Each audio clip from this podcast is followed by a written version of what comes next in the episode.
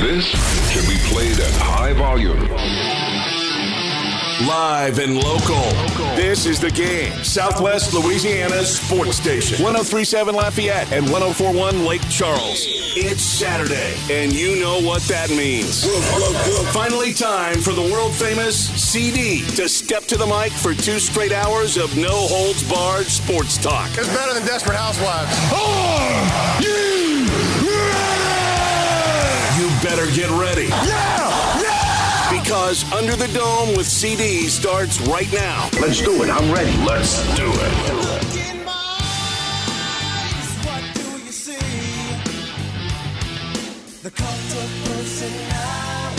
And welcome, everyone, to hour number two of two. Usually around this time, ten o'clock, we say it's hour one.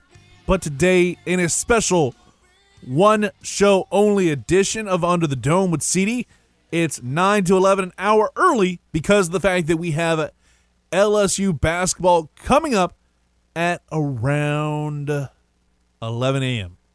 Taking on the Alabama Crimson Tide. You'll hear that right here on this fine station. The Game, ten thirty-seven Lafayette, ten forty-one Lake Charles, and everywhere else worldwide on your free mobile app, ten thirty-seven the game dot com. And also through your favorite smart speakers.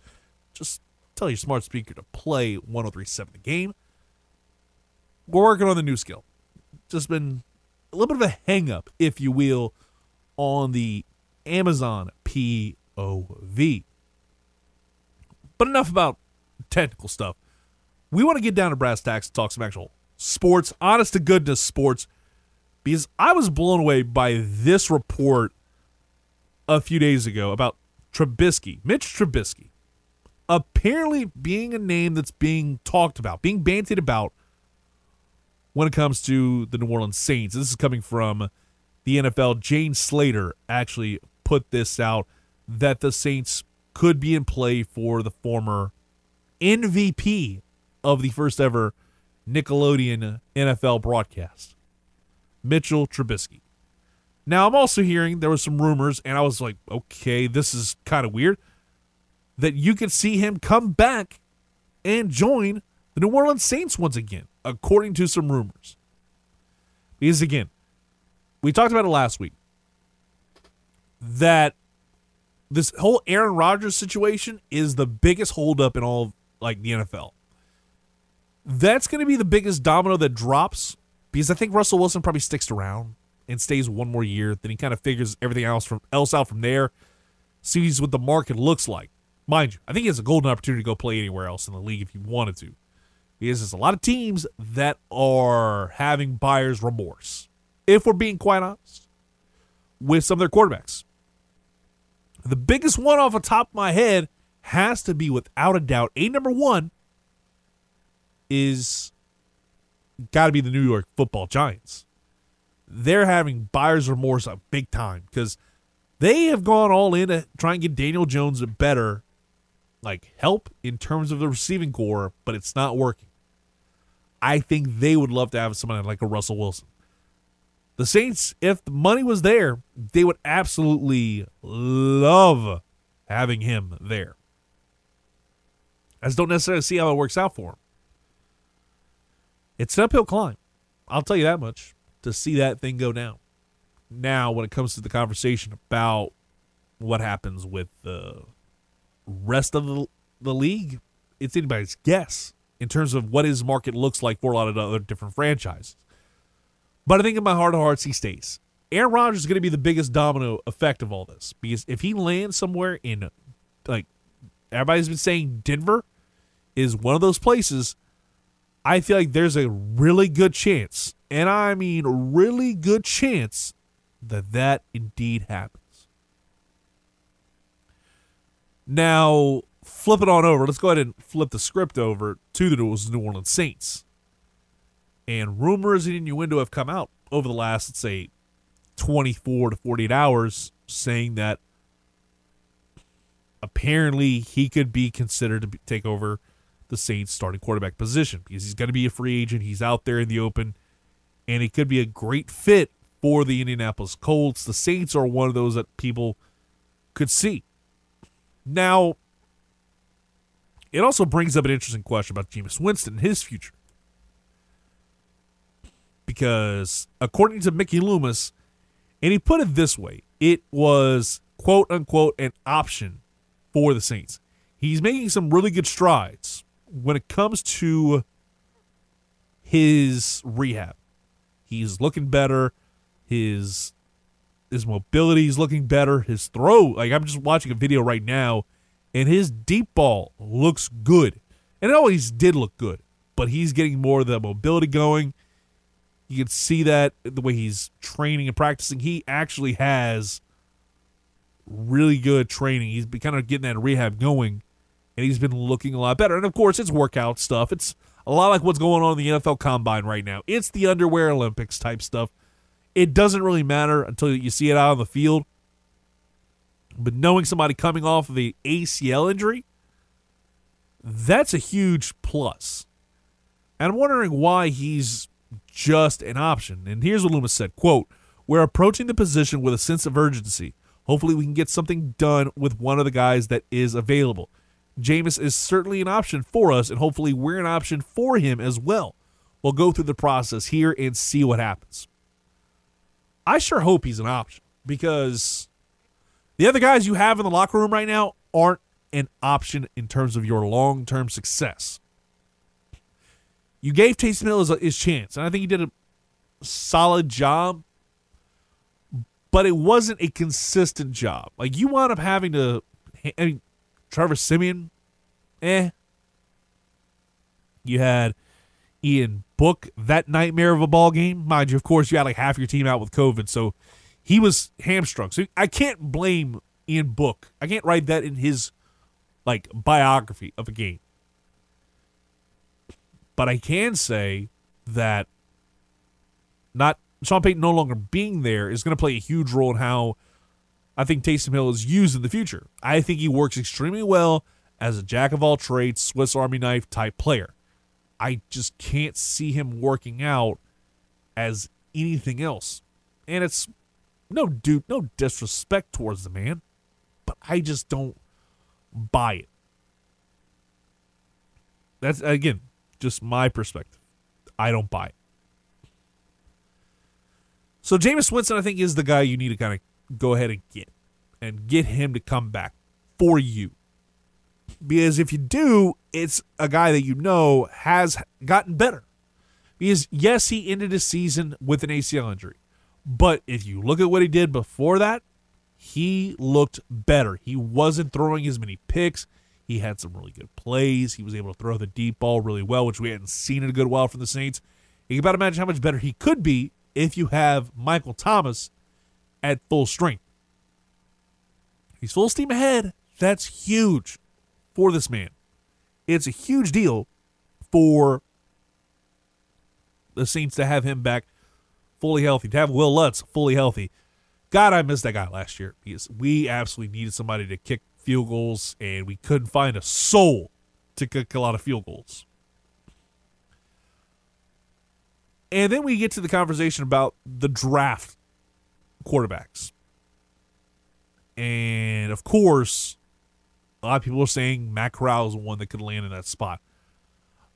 I like Matt Corral. Got a chance to interview him before his freshman season. It was a rare thing where a freshman actually got an opportunity to be interviewed at S E C Media Days. He was there, and it was really interesting to hear what he had to say. That said, the conversation now flips over to what's going on with the franchise. Like, I can, what, what goes on with some of these guys. But Matt Corral, I just don't think you can take that risk and go ahead and go get another quarterback after you drafted one last year that, honestly, I said it before.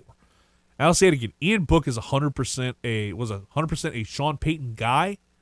And number two, I think this guy, he's not going to pan out in the N F L all that much. But I do like what I've seen from him over the last, let's say, few months. I like what I've seen from him and his progression. But I think he's still going to be a Garrett Grayson light.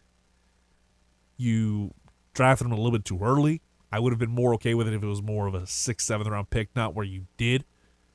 But again, I don't control that. I'm not the person One of the things, but I feel like that was a Sean Payton goal, getting him there.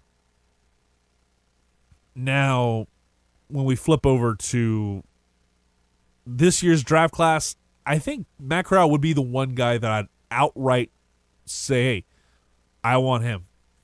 And it's the only other one that I would have wanted is the guy that's getting denigrated like no tomorrow in Mister Kenny Pickett out of Pitt. The Pitt Panther absolutely has had his draft stock tumble. And it's the weirdest reason. And again, it's the underwear Olympics. It's the time where you get to see all the measurements and all that stuff, and the and the size and size matters in some perspectives. But the size of Kenny Pickett's hand is probably the biggest concern that everybody has, because Kenny Pickett's hands are measured at eight and a half inches, which would be the smallest of any N F L quarterback. The last in terms of current guys.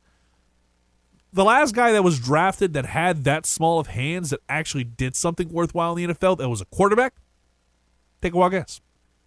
Michael Vick.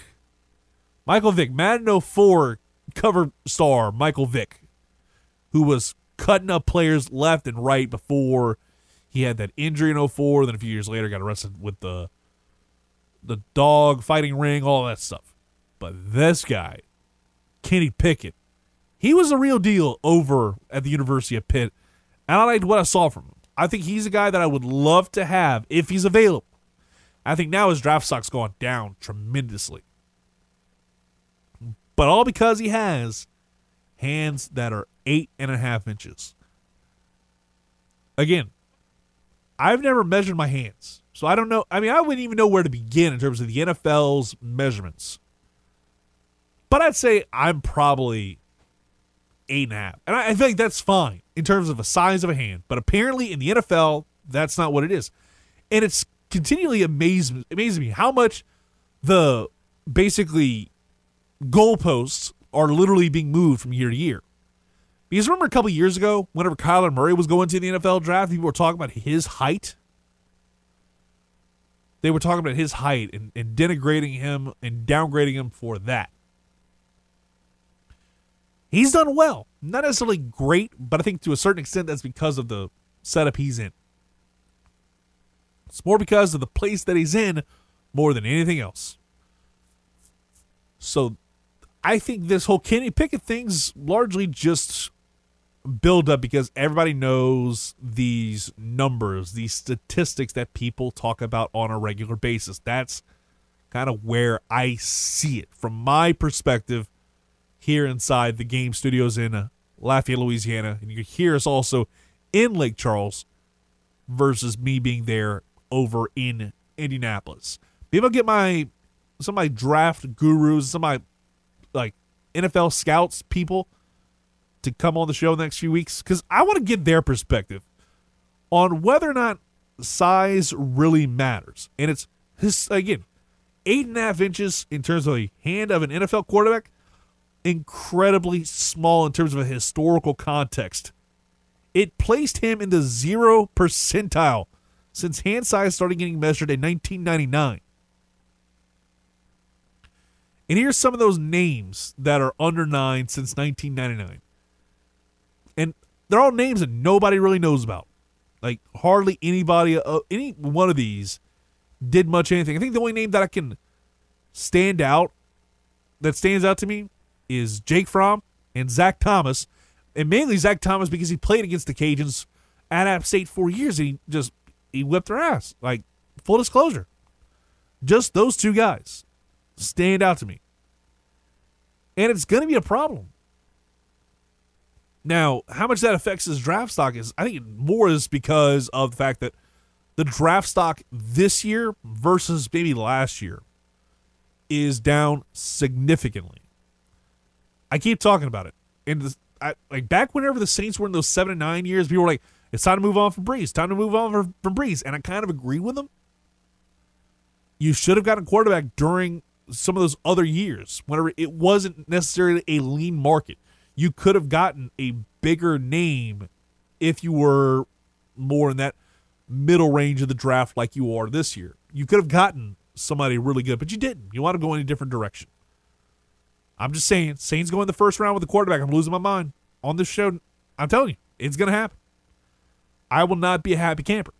That said, I think they're going to go towards offense and more focus on wide receivers because I think they are missing a really good wide receiver two or maybe even a one in the case of Michael Thomas not being one hundred percent in some cases. Because, again, ankle injuries are so weird and how the recovery process is for that. Because I've always noticed that, especially when you see guys, like, for instance, Leonard Fournette's a prime example of that. Go back and see that junior season he had after his breakout sophomore season. He had that ankle injury, and it kept bothering him for weeks, and he was on a pitch count and stuff like that. Ankle injuries aren't nothing to mess with, man, and and thankfully he had the surgery, so I think he should be good to go, but you just don't know. It's not like Jameis Winston's out there posting videos with him and they're practicing to where you can kind of see he's looking different, he's looking good. Your guess is as good as mine. But we'll go ahead and take a quick time out here. Hopefully you're enjoying the show. This is Under the Dome with C D right here on the game, one oh three point seven Lafayette and one oh four point one Lake Charles. We'll be back after this. After all your problems during the week, it's finally the weekend. Woo! Yeah, baby! That's what I've been waiting for. That's what it's all about. That means you're getting more Under the Dome with C D right now on the game. one oh three point seven Lafayette and one oh four point one Lake Charles, Southwest Louisiana's sports station.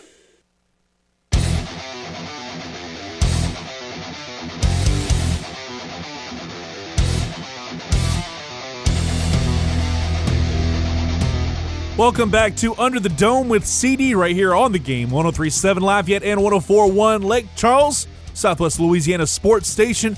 If you want to call us up, three three seven, seven oh six, oh one one one and that ultimate crawfish giveaway.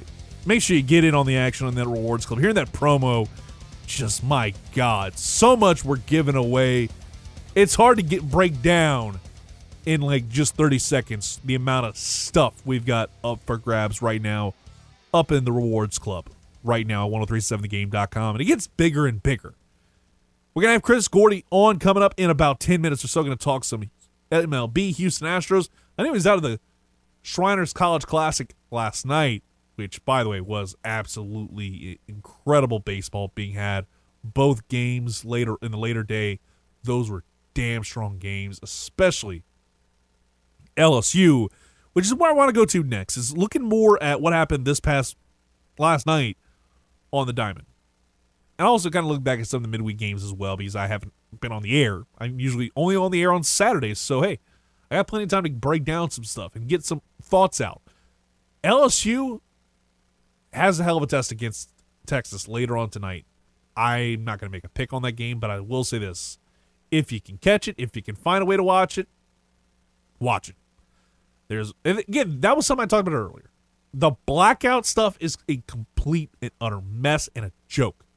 Because last night, I was wanting to watch some college baseball. In fact, it showed up on my guide Friday night.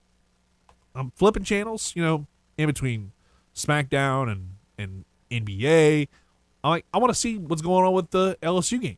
Because I saw it was an extra innings. I wasn't necessarily paying all that attention to it because at one point, Oklahoma looked like they were firmly in control.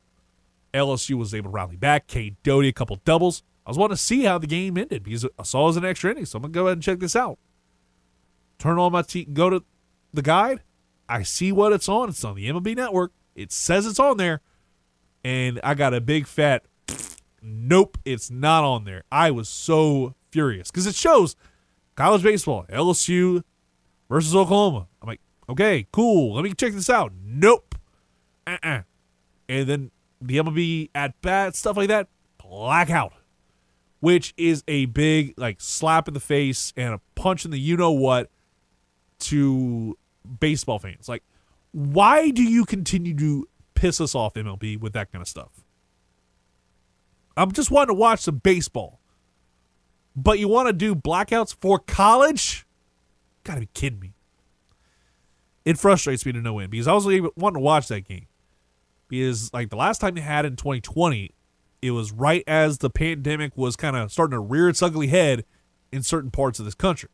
And you started hearing more and more about the vid. And we started to hear more and more about it. And it's interesting to see how things are going to progress on this front in terms of how the progress is with the M L B. But that's that's one of the big things I think the M L B needs to really kind of swallow their pride on, and that's the blackouts, because it is an absolute joke and a slap in the face to fans. Because let's be honest, I think anybody who has the M L B Network, M L B At Bat stuff, let's just say if you are if you have M L B At Bat or or whatever whatever the, the product is that you have, and if you want to watch your Astros, you've got to have an account or have a V P N to watch your favorite team, the Houston Astros. Now, mind you, you can just listen to them right here on the game. That's what I do. Either that or you have A T and T Sportsnet, and if you have that, you're good. But if you don't, which is a lot of our populace here in the Acadiana area, it's a lot of us, because unless you have like satellite television, I know I've seen a handful of Astros games over at Twin Peaks on Johnson. We've had our fantasy draft parties. But if you don't have that, you are completely out of luck because you aren't going to be able to watch your game. You want to be able to watch your team play. And that's not helping build the sport of baseball, but that's a different conversation. I like what I saw last night from the L S U Tigers. They fought back hard. The Cajuns were more of the same.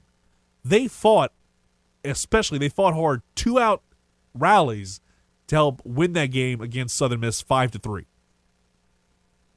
But I'll say this. The pitching staff for that team, for the Cajuns, they're damn good. They're starting to show their stripes and earn them too. Because in the last three games, last three games, if you haven't paid attention, you need to hear the stat. You need to hear the stat right now. forty-one strikeouts in the last three games. During the home and home against Northwestern State, no, excuse me, not Northwestern State, Nichols. Seriously, go look at the numbers. It was impressive as all get out. To, it was Northwestern State, sorry. But you had the home and home, and you swept the Demons on Tuesday and Wednesday. thirty strikeouts, fourteen of them struck out looking. Basically, half of your strikeouts were struck out looking. That is a massive win for your pitching staff. And then you do then you duplicate that with two pitchers, Tommy Ray, Brandon Talley, eleven combined strikeouts. That is an impressive run they're on. And this time around, they're playing Southern Miss, a team that's consistently pretty high in R P I and has some high cotton over in CUSA, soon to be the Sun Belt Conference. I like what I'm seeing from this program. Northwestern State is going to be something to keep an eye on. The Cajuns are good. You're going to have to keep an eye on that. But one thing you're going to have to keep an eye on, it's a huge news that just dropped about two or three minutes ago. Like while I was rambling on about the M L B and the blackouts that they have, well, the New Orleans Pelicans got a bit of good news. Zion Williamson is coming home to New Orleans after spending time in Portland, according to Will Gilroy and Shams Charania. And mind you, when you hear a sham wow, or, or it's like a woes bomb, but you have to go through a paywall to see some of it. But no, Shams Charania basically dropped the news. Zion Williamson is returning to New Orleans after spending time in Portland for his foot rehab. And he's clear for progress in clear to progress, I should say, in basketball activities.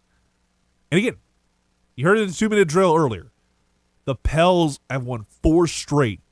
A monster's awakening, and this team is actually in a playoff contention in early March. Can they make that one last big push and Zion's able to come back? That would be massive. Right now, they're currently a ten seed in the play-in. And they're right behind the Los Angeles Lakers, basically about a half game, I think. because they're twenty-seven thirty-six, the Lakers are twenty-seven thirty-five. So probably just a game behind. Now they got to get over their bugaboo in the Denver Nuggets, who are a damn good team. They are a really fun team to watch. But the Nuggets have always been, over the last few years, just a team that's going to stomp your hopes and dreams out from what I've seen over the years. It feels like it could be very much more of the same. But we'll take a quick timeout. Going to have on Chris Gordy. Going to get him aboard the program. Talk some great college baseball going on at Minute Maid. Talk to the M L B, the Astros. Maybe we'll get to some Texans too. We'll talk about that next right here on The Game. one oh three point seven Lafayette and one oh four point one Lake Charles, Southwest Louisiana Sports Station. And we're back after this. Most sports talk shows turn it up to ten on the amp, but Under the Dome is far from your ordinary sports talk show. It takes it just one step higher. These go to eleven. Now back to the show that gets the lead out. Under the Dome with C D on The Game. one oh three point seven Lafayette and one oh four point one Lake Charles, Southwest Louisiana's sports station.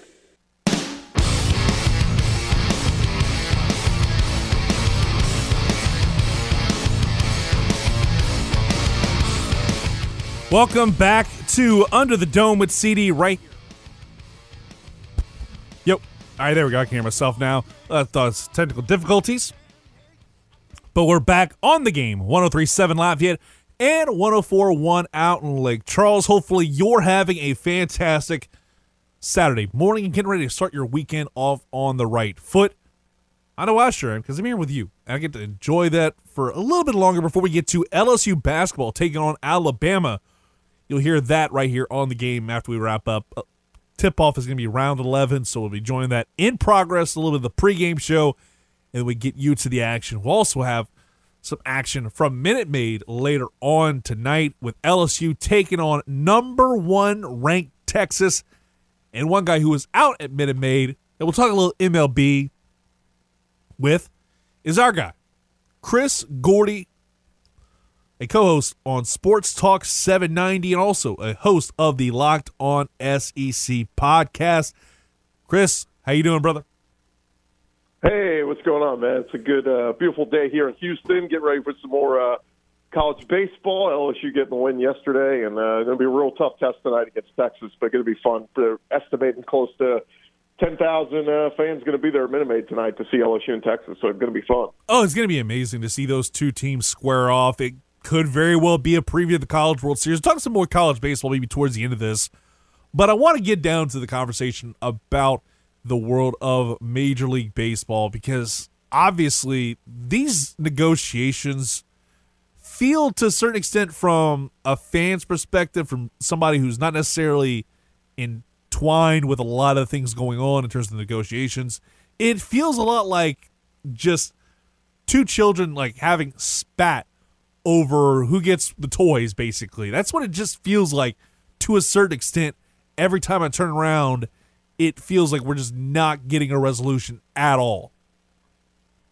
Well, the the biggest problem here is it's it's a big battle of the haves and have-nots. I mean, there was baseball is the only sport where there was such a huge discrepancy in what teams spend. I mean, I, I was looking at the numbers yesterday. It was something ridiculous. Like the the the Los Angeles Dodgers payroll last year was like upwards of two two hundred sixty six million, and the uh, the Baltimore Orioles had a payroll of like forty million. I mean, it's unbelievable when you look at that kind of discrepancy, and so when you start having uh, C B A talks and trying to figure out, you know, tax uh, uh, money and all this kind of stuff, you know, you're going to have a big discrepancy in, a, in some owners who are fine with upping players' salaries and upping minimum pay and upping this and that. You're going to have a big section of the owners who have teams that are largely not competitive right now, would not, you know, would rather not up what they're spending and spend less money. And so it's It's a real weird quandary that the, the M L B owners find themselves in, and, and all trying to get on the same page.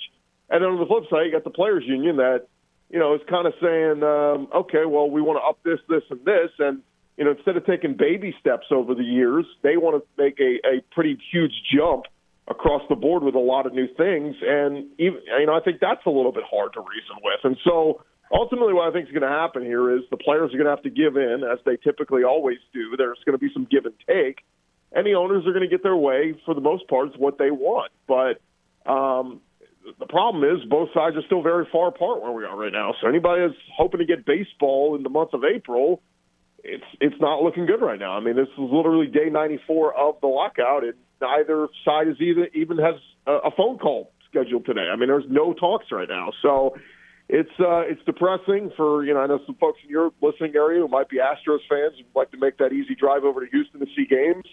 Uh, we're going to be canceling more regular season games here very soon. And that's what's really disappointing, because it feels more and more likely that we're going to get, at best, a May start time.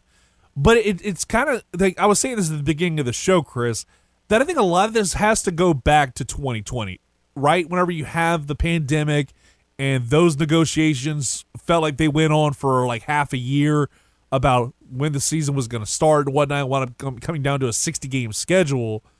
And I think that left a sour taste in a lot of the players and the M L B P A's mouth, to where this like negotiation period is a lot more volatile. Am I wrong there? Like, if we didn't have everything that's happened over the last two years and you're able to get to a twenty twenty like full season, do you think we'd be in this position right now? Well, I, I uh, yeah, I mean, I feel like there's some give and take on both sides, you know, that, that, uh, that both sides could have done something better. I talked with Tony Clark, you know, the head of the Players Union at the, uh, at the World Series. And I remember talking with him, them, and him kind of saying, oh, you know, we're going to wait and see, and, you know, we're going to approach this. And I'm like, man, why not be proactive? Why not get ahead of this? Send a memo to the owners and go, hey, guys, I know, you know, we're going to be heading into the offseason soon, or, you know, we're going to have a, a C B A disagreement and a potential lockout. But here's just a few of the things that are really high on our priority list. We, we just want to start getting the ball rolling here. Instead, both sides are hard-headed, and they sit and they wait. They wait till the last minute, and then we find ourselves in a lockout. And then even in the lockout, they wait and they wait and they wait. And finally, the owner said, all right, well, we're going to put a self-imposed deadline to say if we don't get things done by this date, we're going to start knocking off days of the regular season. And even that didn't help. So it's uh, it, it's frustrating. And, and you're right. I mean, the, we saw during the COVID mess that they couldn't come to an agreement. And finally, it just took the owner saying, fine, shut up. We're playing baseball on this date, and we'll see you there. That, that showed that these two sides are nowhere near Uh, being on the same page of a lot of stuff. But, you know, I mentioned I think the, the players are going to eventually have to give in to the owners. One of the things that has been a big holdup that the owners want is they want more playoff games. They they want to add more playoff teams. They want fourteen playoff teams. And so it's it's going to water down the sport even more. Um, you know, I guess for some fans it'll be fun because their team that doesn't make the postseason now has a better chance to make it. But I, I don't know what you do. I don't know what you do with the owners of the Pirates and the Rays and the and the um, you know the, the Orioles, the teams that these owners of these teams that just don't give a damn, don't want to spend money on their team, and don't have no interest in being competitive. I don't know what you do with that. I mean, if I'm Rob Manfred and I'm Major League Baseball, I guess maybe you hold the standard moving forward.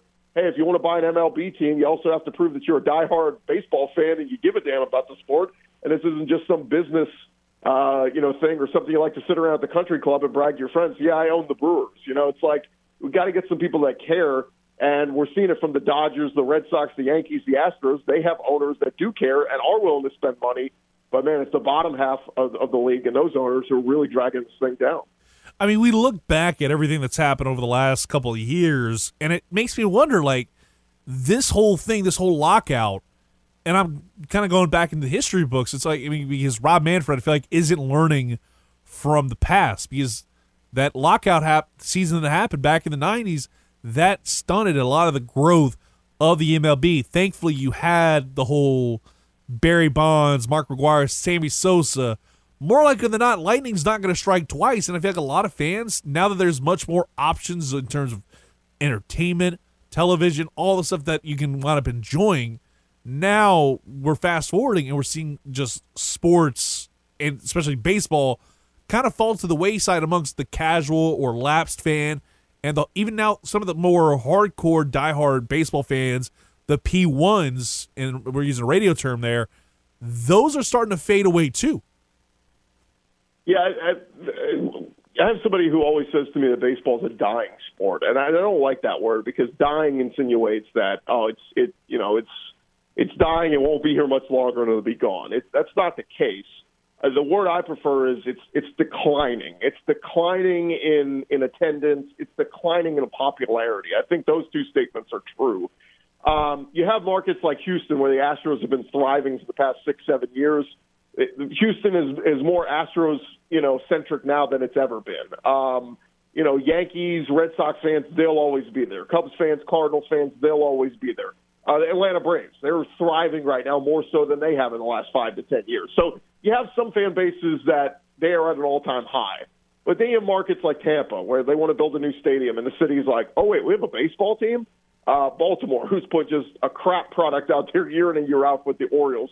You know, those are the cities that I think are really, people are like, yeah, what's on Netflix tonight? I really don't feel like watching the Orioles game. So, you know, those are the cities where, where baseball's losing its popularity. But I think you made a good point on the Rob Manfred thing. Baseball needs a, a commissioner who's going to be proactive. And say what you want about Roger Goodell. I know a lot of people don't like him, and particularly in, in the state of Louisiana. He's, you know, he's had his run-ins with the Saints and Bounty Gate and Nola, Nola no-call and all that kind of stuff. But at the end of the day, Roger Goodell, he's the spokesman for the owners, but at the end of the day, they have actually done a pretty good job at least listening to the players' union uh, and, and coming up with policies and rules and ways to keep them happy. And, and I think N F L, for the most part, has done a pretty good job. Uh, I think the N B A's done a pretty good job. I think Adam Silver's been a pretty good commissioner, listening to both sides and convincing the owners to hear the players out and all that. Rob Manfred just feels like literally a mouthpiece for the owners, and there's no give and take. There's no let's hear the other side. And, you know, again, I just feel like baseball would be in such a much better spot if they had a commissioner that, that actually gave a damn and would listen to the players, and uh, we'd be in a better spot right now. We'd be playing baseball right now. And I'll also throw in a commissioner that maybe would rethink about the way things are done from a internet perspective. Because let's be honest, like right now, we're, we're talking about the Shriners College Classic going on this weekend, right? So over here in Lafayette and probably Lake Charles, you can also listen to us on one oh four point one. If you want to watch that game on M L B dot com, the At Bat app, whatever, you're screwed because it's blacked out. I think that's what the next commissioner needs to do in the M L B is seriously rethink the idea of of blackouts, because that is completely hurting yeah. a lot well, of fans, especially he, uh, here in Lafayette. We're not even, we're three hours away from Houston, and we're screwed if we want to watch Astros games. Yeah, the only thing I'll say on that is I think that was more that's an A T and T Sportsnet decision. So they brought they bought the rights exclusively here in Houston. Uh, and A T and T Sportsnet is the home, the flagship home for the Astros. I think they're based out of Seattle. They basically said, oh, well, if we have the rights to this, then we're going to force people, if you live in Houston or you live in Lafayette or you live in Baton Rouge and or New Orleans and you want to watch these games, well, then you have to be a subscriber to A T and T Sportsnet. So that means, I think, if you have Dish, or, or not Dish, but DirecTV yeah. or, uh, no, A T and T U-verse. You know, if you normally get, put it this way, if you normally get Astros games on your cable provider at home, then you can watch these games. It's the same kind of thing. But I'm with you. I mean, uh, there was a thing that came out a couple weeks ago with with uh, Rob Manfred and M L B saying that they're going to sign an exclusive deal with Peacock, and they're going to stream certain games on Peacock. And I'm like, guys, you're literally telling people, like, like how many people are literally going to go out and, you know, a Thursday night game between the Angels and, and Mariners go, man, oh, that game's on Peacock? Well, I guess I have to sign up for Peacock. Nobody's going to do that. People are going to say, I'm just not going to watch the game. You're literally making it harder for your fans and yep. consumers to consume your product. And you're right. It's stupid. Like, in your baseball, and you're not a dying sport, but a declining sport, you should be doing anything and everything you can to try to get your product in front of viewers. The one good thing they did the last couple of years, they added games, you know, exclusive games to YouTube and Twitter. Like, that makes yeah. sense. I have a Twitter account. I can stream a game. If I, you know, if I just pull up YouTube, I can stream a game for free. Those make sense. But going behind the Peacock platforms or Uh, you know, whatever, Paramount Plus or anything else, the, the M L B T V, you better have a subscription. Like, the, hiding your product behind those kind of things, you're just going to see more and more people saying, I'm just not going to pay for that. Oh, no, exactly, and especially when Peacock is an absolute dumpster fire of a streaming service. Like, let's be honest, who has, like, like, show of hands here. I know it's a radio station, but show of hands, who actually has Peacock? I, I do, I'll admit, I have it mainly because I'm a wrestling fan. Also, I... I have a Cox account, and if I have a Cox account, I get the second tier. It's added. It's not. It's it's an added benefit. It's a it's a plus for me. So I I have it, but I don't have to really spend any of my money to have that. But if you have M L B at bat and you have Netflix, you have Hulu, are you really going to throw down money like the five ninety-nine a month to watch one game on Peacock? Really? Yeah, and that's where I've always said, you know, with these regional sports, uh, sports, you know, uh, stations like A T and T Sportsnet here in Houston, like uh, I guess it's Valley Sports in New Orleans and, and Lafayette, you know, to watch the Pelicans games. Like, just literally, we're in twenty twenty-two. Create a create a service where I say I could pay twenty-two bucks a month and I could stream Pelicans games anywhere and anywhere. I could pull it up on the app on my phone. I could stream it on my smart T V. Like, do that. I guarantee you'll have way more people wanting to sign up and do it as a, you know, basically basically we call it an a la carte service where you just pay the twenty, twenty-two bucks a month and you get the games. Like, that should be an option. If in the Astros in baseball, they should do that instead of having to sign up for M L B T V and M L B, you know, all these services. Just create an app and say, look, you pay the twenty bucks a month to A T and T Sportsnet, and you can stream the games anywhere and anywhere. I think, uh, you know, some sports some sports are getting smarter. The N B A package, they've created that. But, like, I just don't understand why these leagues continue to restrict and make it harder for you to watch teams. Because I think, like you said, with the options of Netflix and Hulu and, and everything else that's out there now, I think some people are just saying, no, nah, I'm good. I mean, in some cases, like, if you have a bunch of the main streaming services like Netflix, Hulu, Disney Plus, and with everything that comes with that, with like E S P N Plus and all that stuff, that's going to wind up racking up probably to a certain extent more than your average cable bill, if we're being honest. And it's like, what the hell is going on? And, like, we need to have that, which is why I think you and I need to collaborate, go find, like, a billionaire and start making these deals to have this a la carte service. That's where the real big money's made. Am I wrong there, Chris? Yeah, I mean, I, I think it, it, it just makes sense. Like, if I'm a fan of a team, I should be able to pay whatever. I mean, I'd even go up as high as, you know, th- maybe thirty a month is pushing it. But, I mean, if, if I told you right now, if you're a big Astros fan and you live in, in you know, in, in Houston or you live somewhere else and you just want to pay thirty bucks a month to just get your games, but stream however you want, whether I want to watch it on my phone, my T V, my tablet, whatever. Like, I think that should be an option. Instead, what you run into is blackouts. Oh, no, you're in this, you know, you live in Lafayette, you're too close to Houston. Your game is blacked out. Like, why am I blacked out? I should be able to watch a game anywhere and anywhere. My point exactly, Chris. And, you know, we'll flip it on over to college baseball to wrap things up because, obviously, you're out there, you were out there last night watching the L S U Oklahoma game, which went down to the wire. eleventh inning walk-off home run to seal the deal for those Tigers. But now, again, it's going to be a hell of a ball game.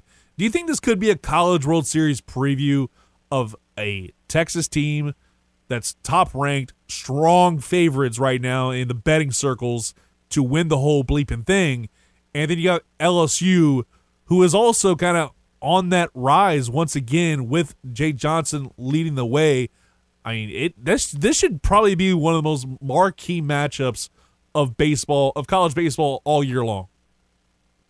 It, it will be. I mean, I don't I don't want to understate it. It's going to be a really good, uh, really awesome atmosphere tonight. It should be a really good game, but I do think L S U's got to walk before they run a little bit. Um, you know, they are still putting some pieces together, trying to figure out this team. Blake Money has really settled down as that Friday night starter, and he was really, really good last night, albeit, you know, he didn't get much run support early.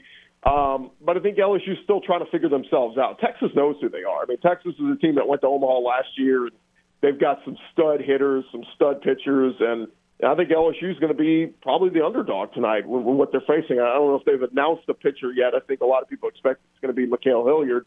Uh, but I know Jay Johnson, as of last night after the game, said he still in, you know, have a, wasn't ready to name a starter for today.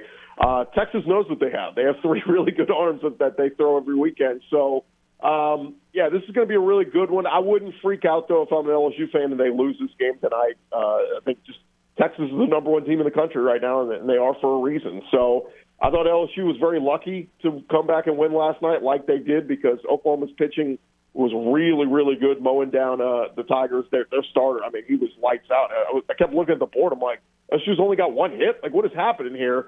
Um, yeah, I think that the bats need to come around tonight. They are, they are one of, on paper, they are one of the best offenses in all college baseball. But, again, I think they're going to have their work cut out for them tonight against Texas. But this could absolutely be a preview of the upcoming summer and, and what we could see, maybe a rematch in Omaha. I would absolutely love it. Chris, thank you so much for coming on, my man. We'll talk to you down the road. And hopefully the next time we talk to you, we've got some Major League Baseball on tap. Man, I'll tell you this right now. My what I'm hearing right now, my, my guess is I'm hoping May first is when they start, but somebody I know close to me keeps telling me Memorial Day, and that just puts a bad taste in my mouth because you're talking about a hundred-game season, and nobody wants that. Not at all. Chris, once again, thank you so much, my man. Talk to you down the road. Okay, man. All right, that was Chris Gordy. Appreciate him coming on the program. We got one more segment and one more take before we get you to L S U baseball, basketball, excuse me, baseball later tonight, but basketball in about ten minutes. But we got one more take to get to, so we're going to get to that next, and it's more basketball related about the Pelicans. We'll talk about that next right here on The Game, one oh three point seven Lafayette and one oh four point one Lake Charles. Before we close up shop here on Under the Dome, C D has just one more take to fire off before he drops the mic. Is it going to be a take that lands on the Scoville scale? Or is it going to be as cold as the pizza in your fridge? Let's listen in and find out.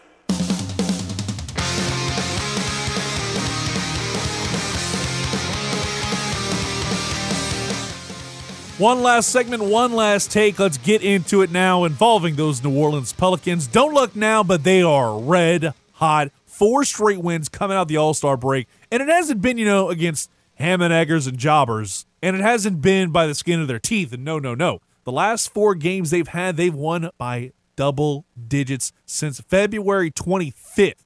Four straight wins.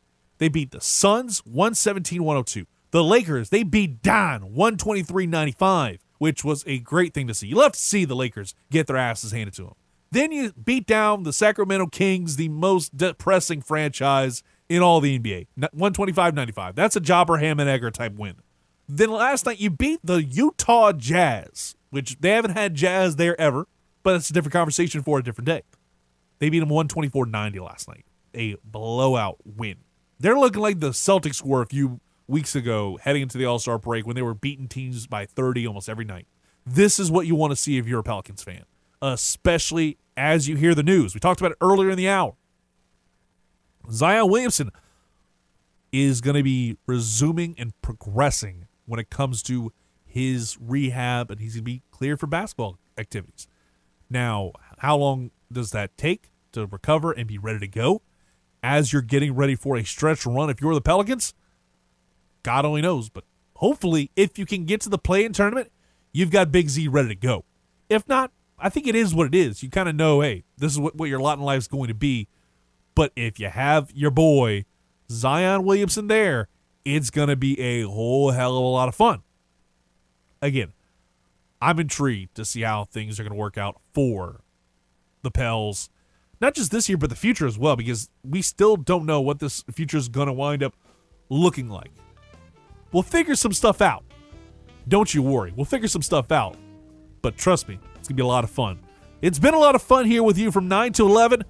Next week, back to ten a.m. to noon, regular time slot, regularly scheduled program.